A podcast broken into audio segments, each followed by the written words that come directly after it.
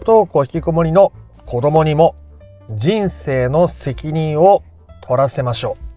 う。どうも、不登校引きこもり専門カウンセラーの曽太郎です。子供に人生の責任を取らせる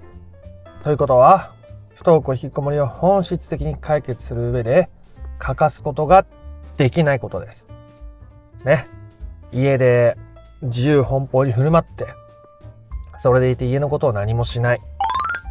元気はあるのに家の中でずっとうだうだしてるだけ。なんとかならないのかなとかね。でも今子供に元気がなくって、まだ不登校なりたてとか、まあ、本人がどんどん苦しんでいってる状況の中で責任を取らせるっていうのは一体どういうことなの？とかねいろいろ考えるところがあったりとかお小遣いどこまであげるあげない問題とかいろんなことがあるかと思いますがこう責任を取らせるっていうことはめちゃめちゃ重要なんですけどもとても難しく感じる方が多いところでもあるわけですね。なぜなら、まあ、責任を取らせるっていうとなんか相手を変えようとしてるニュアンスとして受け取ってしまう方も多いわけですね。家の中で役割を持たせる例えば洗い物させるとか風呂洗いさせるとか犬の散歩行かせるとか相手に強制するように関わると結局うまくいかないじゃあ強制せずに責任取らせるってどういうことなの？みたいな話になっていくので今回はあしっかりその辺についてお伝えしていきたいと思いますので不登校引きこもりを本質的に解決していきたいぞという人は最後まで聞いてみてください。えではまずとても大切なことですけども子供に元気がない時に無理に責任を取らせるっていうことはできないわけですね。まあ、ここでいう責任を取らせるっていうのは例えば家の中で何かしら役割を持ってもらうってことですね。皿洗いしてもらうとか洗濯物とか人って人間の役に立てている他の人の役に立ててるって思う時に幸福を感じられたり自分の価値を強く感じられたりするわけですね。だから家の中で役割持ってもらって、それで親御さん自身も助かるありがとうとか嬉しいとかって言えたら、まあ、子供も、まあ、自分の価値をより感じやすくはなるわけですね。それってある種とても大切なアプローチになるわけですが元気がない子供に対して、えそういうことをしても結局なんか自分を動かそうとしてくる親に対して信頼関係を築くことができずに問題が難しくなっていってしまうので、えそこのところはとても大きな注意が必要だということですね。なんでそもそも責任を取らせる関わり方っていう言葉が出てきているってことは、これまで人生の責任を取らせる関わりができてこなかったっていう意味でもあるわけですね。じゃあ、責任を取らせるってどういうことなんだい？ということをね、話しておく必要がありますね。でまず、人生の責任ということを考えるときに、えどこまで相手にしてどこまで自分を守るのかっていう話になっていくわけでございます。え、なので、え、ちょっと話が難しいかもしれませんが子供にお小遣い欲しいって言われたじゃあ5,000円あげるの ?3,000 円あげるの ?1 円もあげないの？ね？ってなった時に親御さんが自分のこう領域を切り売りしてまで子供に何かするのは基本的にうまくいかないです。領域っていうのは例えばそのお金を子供に渡すことによって親御さん自身が自分が楽しみにしていたことを著しく失ってしまうとか、ね、自分のことを切り売りするようなことをしてしまうと結局どっかで見返りを求めたりもしくは子供優位で親御さんが下に入るっていうこの逆に支配的な関係になってしまったりして、え問題が難しくなっていってしまうので、え子供に人生の責任を取らせる時にまずとても大切なのは親御さんが自分の領域をしっかり守っておくっていうことなんですね。もしくは子供の領域に深入りしないっていうことなんですね。ここがとても大事です。今まで先回りや過干渉をしてきたということは子供の問題に介入しすぎていたっていうことなんですね。例えば子供が学校に行かない、昼夜逆転をしている、スマホばっかり見てて目が悪くなりそう。ね。でもそれは子供の体で、そしてまた子供の人生なので、えー、子供がその責任を引き受ける必要もあるわけです。結局目が悪くなって困ろうが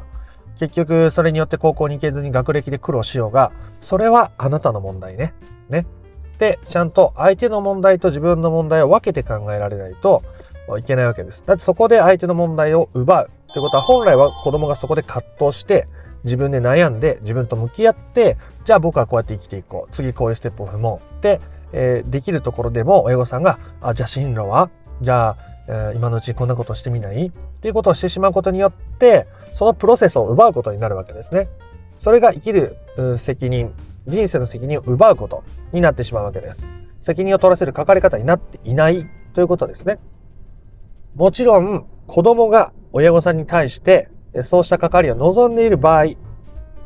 には、今言ったような進路の提案とか、今家でやれることとかっていうことを話し合うことも、とてもとてもとても有意義になり得るものですが、それはある程度の信頼関係がある時に有効で、そうじゃなかったら逆効果ですよね。だってあなただって、すごく自分が信頼できてない、苦手意識の強い、なんだったら嫌いな人から、あれしたらこれしたら、どうしたらこうしたら言われたら嫌じゃないですか。嫌だと思います。ね。まあ、親御さんにとってお子さんと今そういう関係でいるということは辛い、辛いと、うん、感じることが多いことは僕も分かっていますが、じゃあ、だからって子供に覆いすがるように何かアプローチをしてうまくいくのかって言ったら、うまくいかないからこういう言い方をしてるわけですね。本質的な解決を目指したいなら、道はそっちじゃございませんということで、え、ございます。なので、子供の人生の責任を取らせる。ね、それは親御さんが自分の領域を守る。つまりそれは親御さんが自分の人生の責任を取る。ということをすることが同時に不可欠なわけですね。どこまで相手にしたらいいか、どこまでしない方がいいのか、ということがとても重要になるからですね。それは人によって違うわけですね。どこまでがやりすぎ、それはやりすぎ、これはやりすぎじゃない。そう、その人によって違いますから。得意不得意も、その時の余裕がどれぐらいあるかないかも違いますからね。そんな一概に決められるもんじゃないわけです。というところで、子供に人生の責任を取らせるときに、えー、子供に元気がない状態とか、信頼関係がない状態で話し合って決めるってことはそもそも難しい。で、親御さんが今までお子さんの領域にこう入っていってしまっていた、先回り、過干渉していたんだったら、その手を引く。でも手を引くってことは、子供が自分で問題を解決できないかもしれなかったり、親御さんとしては避けて、えー、起きたい事態が起きてしまう可能性が高くなるって感じるはずなんですよね。だってこっちから進路提案しなかったら、高校行けないんじゃない？だってこっちからもうちょっと部屋の掃除とか、なんか声かけてあげなかったら、あの子やらなくない？とかですね。いろんなことを思ったりすると思うんです。で、それを、こう、受容していくことがとても大切なわけですね。そういう思いを受容しながら、それはあなたの問題ですね。親御さんの問題なわけです。子供がこうならないように、こうなってほしいから、こうなるのが当たり前だから、それはあなたの親御さんの問題なので、それを受け入れたり手放すのはあなたの問題ですね。それがあなたが自分の人生の責任を取るということでもあるわけでございます。なんで今は先回り過干渉してる親御さんのパターン。そして、その中でも子供の問題に入り込んでいくときに、自分の領域を明け渡している時もあるわけです。子供に送迎頼まれる、えあれ買ってこい、あれ買ってこい、答えちゃう、子供の要求、今からご飯作れって言われて作っちゃう。ね。自分に無理なくやれるのであれば、それはそれでとても素敵な関係であるとは思いますけども、いつご飯作ろうがね。だからそれが親御さんが自分を消耗してまで関わるっていうことは、人間関係として対等じゃないので、結局難しい、苦しい、大変というところに行ってしまうわけですね。そういう時はやらない。やらない。ということが大事ですね。やらない。時にお小遣いあげない。時に、えー、子供に送迎頼まれてもお母さんは行けないっていうとか、やれないっていうとか、そういうこともとても大切になるわけです。で、これをするときに大事なのは、そういきなりお小遣いあげ,、ま、あげない。もう来月からなし。ね。えー、じゃあ今まで送迎行ってたけども行かない。はい。もうじゃあ自分で行くなら行ってください。ね。でそれ言われたらもちろん子供としては、え、なんで急にそんなこと言うの？ってなるじゃないですか。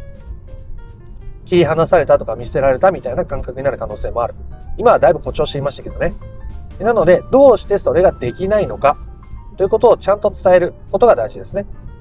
子供が何か要求してくる、できません。えなぜなら、できないよ。で、なんでかっていうと、ね、あなたに対してお母さんとしても、まあ、できることはしてあげたいなって思う、思うけどもね。思うけども、えだからといってお母さんがあれこれしちゃうとお母さん自身がすごく疲れてしまったりするし自分に余裕が持てなくなってしまうからここまではやろうと思うけどそれ以上はやれないんだよって。また余裕がある時とか自分にそういう気持ちがある時はお母さんもやれるようにするけどそれ以上やらないからねっていうことですね。それがお小遣いいつも1万円あげてたのを5000円にする時なのか送迎行ってた時に行かなくね週毎日、えー、週5回送迎行ってたのを週送迎3回にする時とかね。今日は行けないっていう体調が難しい時とかに伝えるっていうことですね。そうやって親御さんが自分の領域を守る。ことをしながら子供に関わっていくと子供はいい意味で親に頼れなくなるじゃないですか。でその親は自分を見捨てたわけじゃなくて自分のことを思いながらでもできないって言ってる。じゃあ僕はどうしたらいいんだろう。じゃあ私はどうしたらいいんだろう。ね。その矢印が自分に戻っていくわけですね。そうすると子供は自分で考えて自分で行動する。そして時に悩んだり苦しんだり一時的に荒れるようなこともあるかもしれませんがただそこで自分と向き合うことによってえ自分の人生を歩みやすくなっていくわけですね。親は自分のことを見守ってくれつつ、できることはしてくれつつ、それでいて、えー、一緒に過ごしてくれているという、同じ家の中にいてくれてるっていう中でね、えー、親子というのは健全な関係を取り戻していくわけですね。タイトな関係になっていくわけです。でそうなっていくと、もうむしろ、その一人で悩んでいる状態とか、苦しんでいる状態っていうのが難しくなっていくわけですね。だって親御さんは自分の領域を保って、え、自分の思いを受け入れたりしながら自分の人生を充実させていくじゃないですか。ただ家の中にそういう人がいるわけですよ。家の中にそういう人がいるわけです。ただ子供がそのままで居続けることの方が難しいじゃないですか。例えばですよ、あなたの家に、ね、明石家さんまさんと笑福亭鶴瓶さんと例えば所ジョージさんとかねがいたとするじゃないですか。まあ1ヶ月ぐらい家にいたとして、多分家の雰囲気、まあわかんないですけどね。ただめちゃくちゃ明るくなると思うんですよね。めちゃめちゃ楽しい感じがすると思います。多分お子さんがずっと家に引きこもり続ける、部屋に引きこもり続けるってことも難しくなっていくと思いますね。なぜなら楽しかったり、嬉しかったり、ね、気持ちが踊るから、心が踊るから、だったりしますよね。でそこまでなれとか、あの、所ジョージさんになりましょうとか、そういう話をしてるんじゃなくて、親御さんが自分の領域を保つとか、機嫌よく過ごすっていうことが、そういうような効果を子供に与えることになるわけです。与えようとしなくても、与えることになるわけです。それが責任を取らせる関わり方がどんどんしやすくなっていくっていうことですね。親御さんが自分の人生の責任を取ったから、子供に対しても人生の責任を取らせることができるようになっていくということなわけです。ということで、えー、簡単にまとめて終わりたいと思います。不登校引きこもりで悩む親御さんというのは、今までお子さんの人生に深く入り込みすぎていたということが、まあ、ほぼ全てのところであるわけですね。なので、入りすぎていた部分、ね、子供にやいのやいの先回り過干渉していたんだったら、ちゃんと整理してそれから手を引く。子供に明け渡しすぎていた。子供の言うことを聞きすぎていた。と思うのであれば、あそこについてもちゃんとやりすぎないように線を引いていく。で、それを、うんと、必要なコミュニケーションがあるんだったら、どうしてできないか、どうしてそういう関わりをしなくなるのかっていうことを子供に伝えるっていうことですね。お母さんは自分のために、自分の領域を守るために、自分の生活を安定させるために、自分自身のために、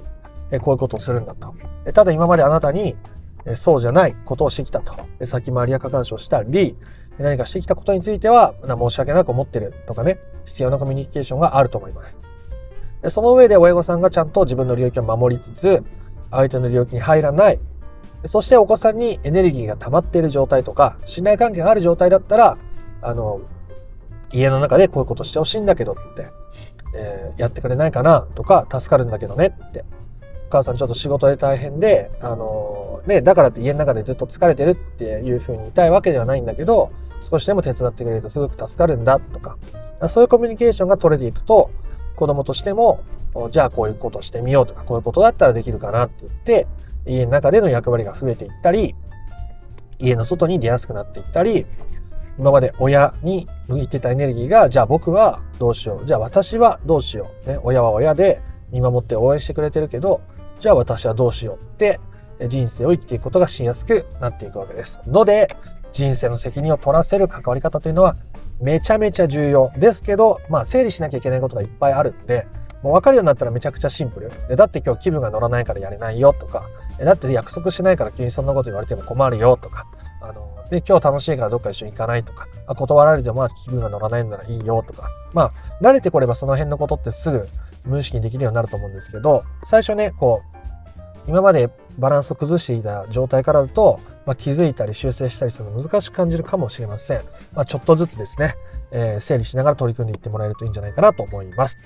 ということで今回の話が良かったなとか面白かったなと思った方は、いいねやコメントをしてみてください。不登校引きこもりの解決法について順序立てて知りたいよという方は説明欄の URL から公式 LINE に登録してみてください。そちらから不登校引きこもり解決のための三種の神器という動画セミナーを無料でプレゼントしております。